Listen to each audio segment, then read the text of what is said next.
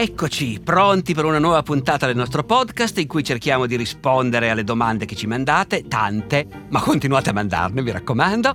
Noi siamo qui, cuffia, microfono e accanto a me Davide Savelli con le domande di questa puntata che riguarda...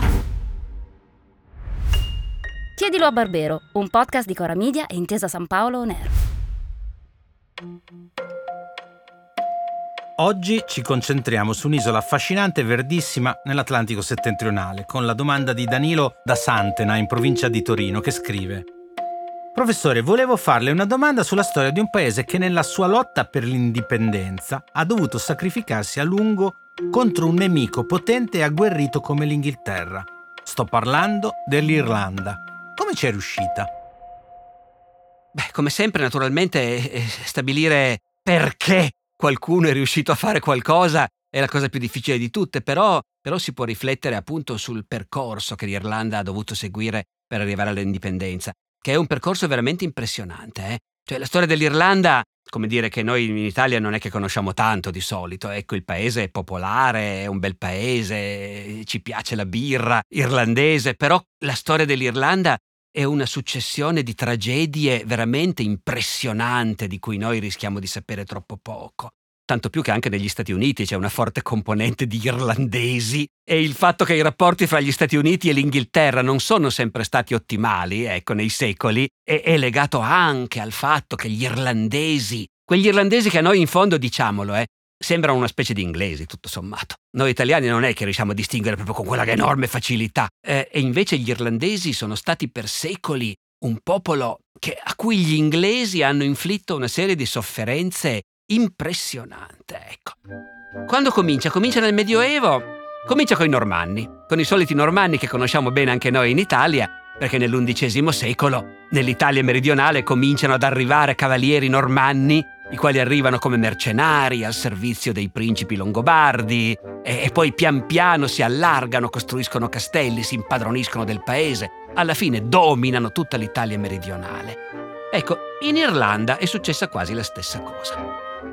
Qui da noi c'erano capi longobardi, funzionari bizantini, emiri arabi in lotta fra loro e i normanni sono arrivati come mercenari al loro servizio. L'Irlanda medievale non era un regno unitario, era divisa fra tanti piccoli regni, si chiamavano regni in teoria, eh? in realtà erano in qualche caso quattro pecore, onestamente, continuamente in lotta fra loro. L'Inghilterra invece nell'undicesimo secolo viene conquistata dai Normanni, Guglielmo il Conquistatore, duca di Normandia. E dall'Inghilterra normanna nel XII secolo cominciano a partire cavalieri normanni per andare a cercare fortuna in Irlanda. E lì a due passi e i capi irlandesi assumono mercenari normanni per combattersi gli uni con gli altri. E succede la stessa cosa che è successa nel mezzogiorno d'Italia. I normanni arrivano sempre più numerosi e alla fine tolgono di mezzo i loro datori di lavoro e si impadroniscono del paese. Salvo che in questo caso i normanni arrivano dall'Inghilterra, che è un robusto regno, e il re d'Inghilterra, come dire, controlla queste, queste spedizioni dei cavalieri normanni in Irlanda e prende lui direttamente il controllo dell'isola. Quindi dal XII secolo l'Irlanda è dominata dagli inglesi. Teniamo conto che all'epoca l'Irlanda è un paese davvero del tutto separato, eh, dove si parla gaelico, mentre gli altri parlano francese fondamentalmente, i cavalieri normanni, i nobili inglesi, ecco. Se non altro però sono ancora della stessa religione, perché non c'è ancora stata la riforma protestante, sono tutti cattolici, però comunque è una dominazione straniera. Questa dominazione dura per un po' di tempo, poi nel corso del Medioevo pian piano gli irlandesi cominciano a riprendere il sopravvento. Si dice che abbia avuto molta importanza la grande peste del 1348, che avrebbe colpito in particolare le comunità normanne e inglesi nelle città e nei villaggi e meno invece la popolazione irlandese indigena che era sparpagliata nelle campagne. Quello che è certo è che in effetti alla fine del Medioevo sembrerebbe che la presenza anglo-normanna in Irlanda si sia molto limitata. In pratica hanno Dublino, hanno la città, hanno una zona fortificata tutto intorno. Il grosso dell'Irlanda è di nuovo indipendente e parla gaelico. Ma naturalmente non si riunifica neanche stavolta. Eh. Tanti piccoli capi clan eh, che si intitolano re e che si fanno la guerra fra loro rimane così per un po' di tempo È una storia molto monotona, eh, ragazzi, questa è impressionante la monotonia di questa storia. Cioè, gli irlandesi che si ribellano, riguadagnano un certo controllo, poi a un certo punto gli inglesi decidono di ritornare in forze e lo fanno. Sono i Tudor nel Cinquecento, Enrico VIII. Enrico VIII e poi Elisabetta. Con i Tudor gli inglesi, la monarchia inglese, investe di nuovo molto nel riconquistare l'Irlanda e ci riesce. A inizio Seicento l'Irlanda è di nuovo sottomessa agli inglesi.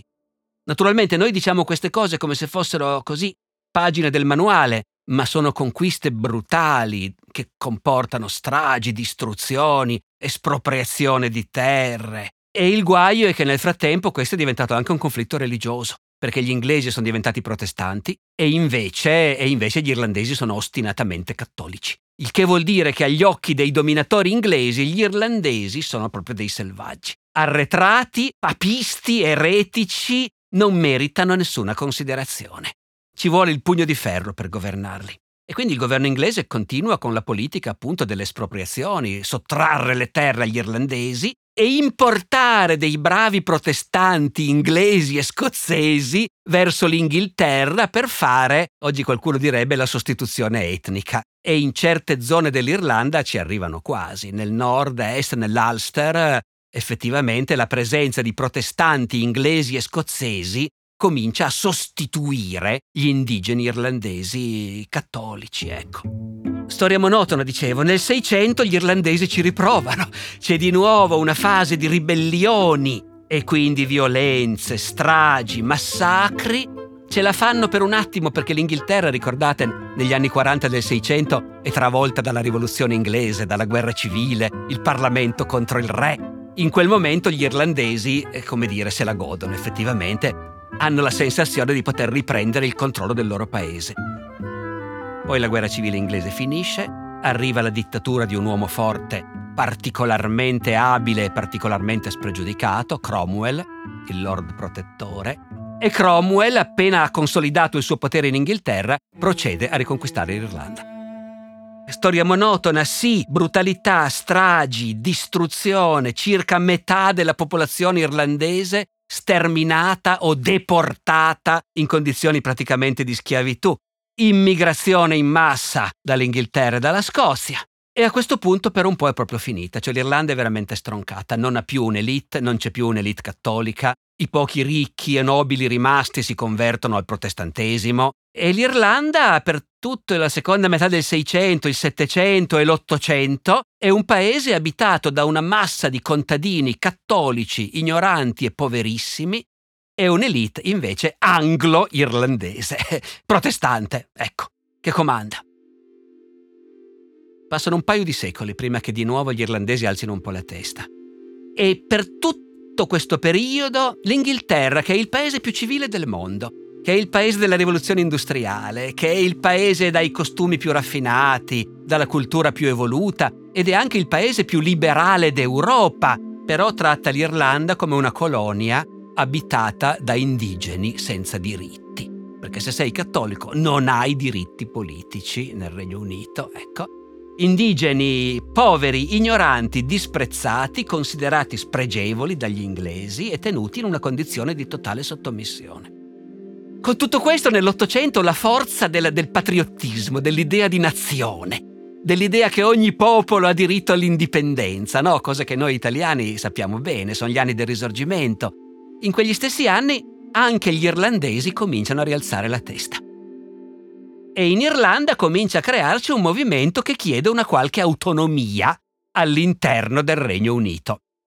Il movimento autonomista, ecco, per, per una cinquantina d'anni, dagli anni 70 dell'Ottocento fino alla Prima Guerra Mondiale, uno dei grandi problemi che spaccano la politica inglese è quello che loro chiamano la home rule, cioè il governo di casa, il fatto che gli irlandesi abbiano diritto a governarsi da soli dentro il Regno Unito. I liberali spingono spesso per far passare questa, questa, innovazione, questa riforma che dà una certa, diciamo, oggi diremmo l'autonomia dell'Irlanda. Non passa mai. Le opposizioni sono fortissime.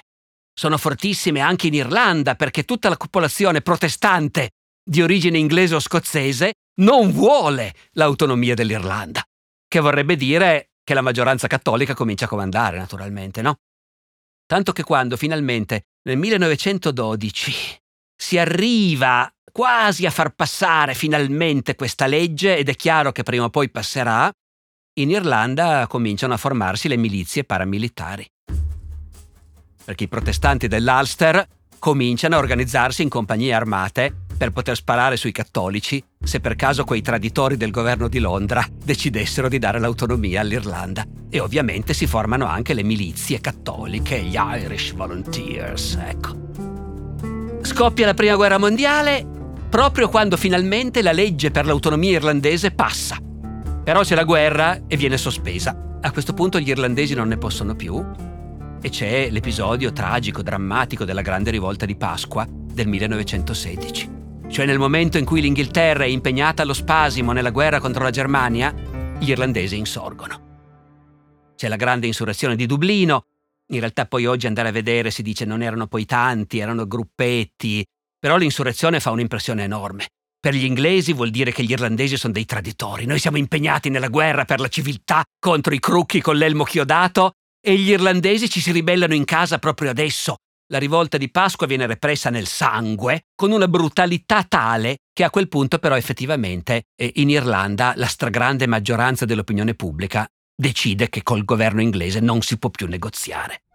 Nascono gruppi che esistono ancora oggi, no? Il partito Sinn Féin, Noi Soli, che nelle elezioni del 1918 vince tre quarti dei seggi irlandesi al Parlamento di Londra Dopodiché tutti questi deputati irlandesi, anziché andare a Londra, si riuniscono a Dublino e proclamano l'indipendenza dell'Irlanda, unilateralmente, 21 gennaio 1919.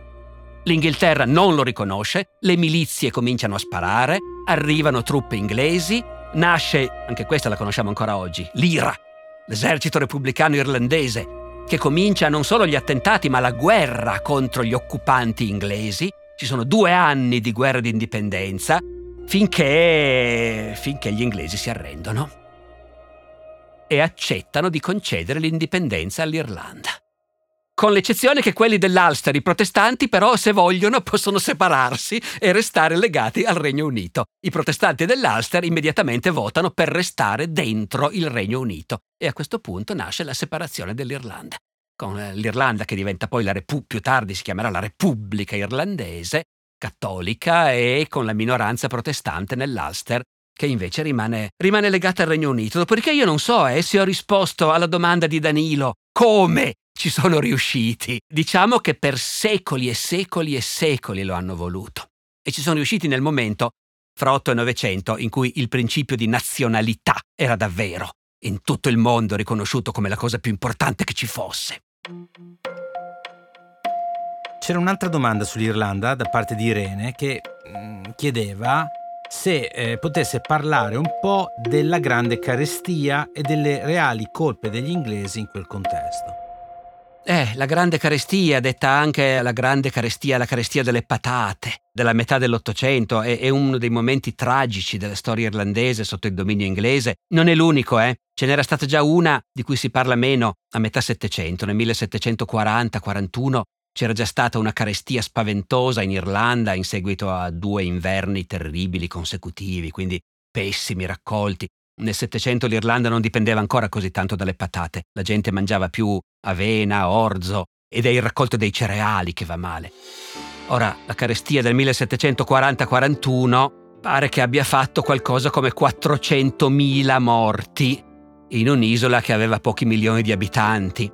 Dopodiché ce n'è stata una nell'Ottocento talmente peggiore che appunto ha cancellato il ricordo di quella settecentesca. La grande carestia dell'Ottocento, che comincia nel 1845 e dura 6 o 7 anni, fino ai primi anni 50. Questa è la carestia legata alle patate. Ecco, le patate sono diventate, come dire, il cibo di base di tutti i poveri irlandesi e nel 1845 arriva un parassita che, che distrugge i raccolti di patate. E per alcuni anni i raccolti di patate sono ridotti quasi a nulla. Il risultato è che la gente fa la fame, ma, ma fa la fame sul serio. E in un paese già poverissimo, dove c'è, ripeto, questa separazione netta fra la massa degli abitanti, contadini, poveri, per lo più analfabeti e cattolici, e i loro padroni, che sono nobili inglesi. Anglo-irlandesi, dicono loro, ma di origine inglese, protestanti. Non c'è nessuna comunicazione fra i due elementi. La fame è enorme, il governo inglese, che in quel momento è in mano ai conservatori, all'inizio cerca di intervenire, di dare dei sussidi, di fare degli interventi. Poi il governo conservatore cade e vanno al potere i liberali. I liberali sono cose che, come dire, ci sono familiari anche oggi, no? I liberali dicono, vabbè, ma la risposta non sono gli interventi del governo, la risposta è il libero mercato. Ci sono dei problemi, vedrete che il libero mercato risolverà tutto e quindi sarebbe un guaio, il governo non deve assolutamente intervenire. Il risultato è che gli interventi governativi dall'Inghilterra a favore degli irlandesi che stanno crepando di fame si riducono al minimo e, e la gente comincia a morire di fame sul serio. Le stime sono difficili, ma grosso modo si parla di un milione di morti. Inoltre un'emigrazione di massa. È in quel momento che milioni di irlandesi se ne vanno e vanno a vivere negli Stati Uniti, dove a partire da quel momento la comunità irlandese appunto avrà un ruolo, un ruolo molto significativo. Scappano a milioni e i latifondisti inglesi ne approfittano per cacciare via anche i pochi che restano, per cacciare via i loro affittuari che non pagano più l'affitto per fare pascolo di pecore laddove prima c'erano contadini che tanto non producevano niente. E a Londra ci sono discorsi in cui si dice va benissimo così. Forse questo paese comincerà a valere qualcosa se cacciamo via tutti questi contadini ignoranti e miserabili e riusciamo a valorizzare un po' il paese. Insomma, gli irlandesi erano un po' per gli inglesi quello che i polacchi erano per i tedeschi alla stessa epoca. Un popolo sottomesso, inferiore, ignorante, arretrato, che bisognava comandare col bastone, ecco. Come dire, potrei finire qui, ne dico ancora una, mi rivolgo ai tanti appassionati di storia militare che mi capiranno. Uno dei grandi latifondisti che diventano famigerati per aver cacciato via migliaia di contadini approfittando della carestia era un lord inglese, si chiamava Lord Lucan. Lord Lucan, gli appassionati di storia militare se lo ricorderanno perché pochi anni dopo, durante la guerra di Crimea, comanda la divisione di cavalleria inglese ed è uno dei responsabili della perdita della brigata leggera alla battaglia di Balaclava, ecco. E cito questa cosa proprio perché oggi ci sono storici che hanno fatto due conti e hanno detto il governo inglese per aiutare quelli che crepavano di fame in Irlanda ha speso grosso modo 9 milioni di sterline. Pochissimi anni dopo, per la guerra più idiota e inutile di tutto il secolo, la guerra di Crimea, hanno speso 60 milioni di sterline. E anche queste sono cose su cui anche oggi abbiamo qualcosa da imparare. Decisamente, tempo, vabbè, siamo andati no oltre di più. Pazienza, dai, ce lo concediamo. Arrivederci a tutti, a risentirci a tutti.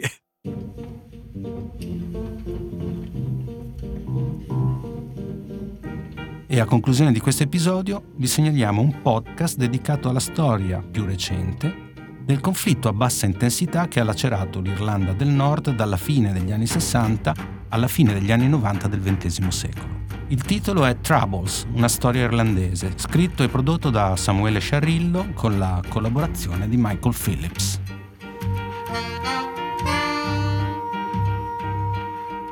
Chiedilo a Barbero è una serie podcast di Cora Media e Intesa San Paolo On Air, scritta da Alessandro Barbero e Davide Savelli. Produzione esecutiva Lia Chiovari. Cura editoriale di Davide Savelli in collaborazione con Anna Iacovino e Rosella Bettinardi. Supervisione del suono e musiche Luca Micheli. Post produzione e montaggio del suono Luca Micheli e Mattia Liciotti. Coordinamento post produzione Matteo Scelsa. Fonico di studio a Torino Riccardo Mazza di Experimental Studios. Fonico di studio a Roma Lucrezia Marcelli. Io sono Davide Savelli e vi do appuntamento alla prossima settimana ricordandovi che potete inviare le vostre domande via mail all'indirizzo chiedilo a barbero chiocciolacoramedia.com oppure con un messaggio WhatsApp anche vocale al numero 345 09 83 998.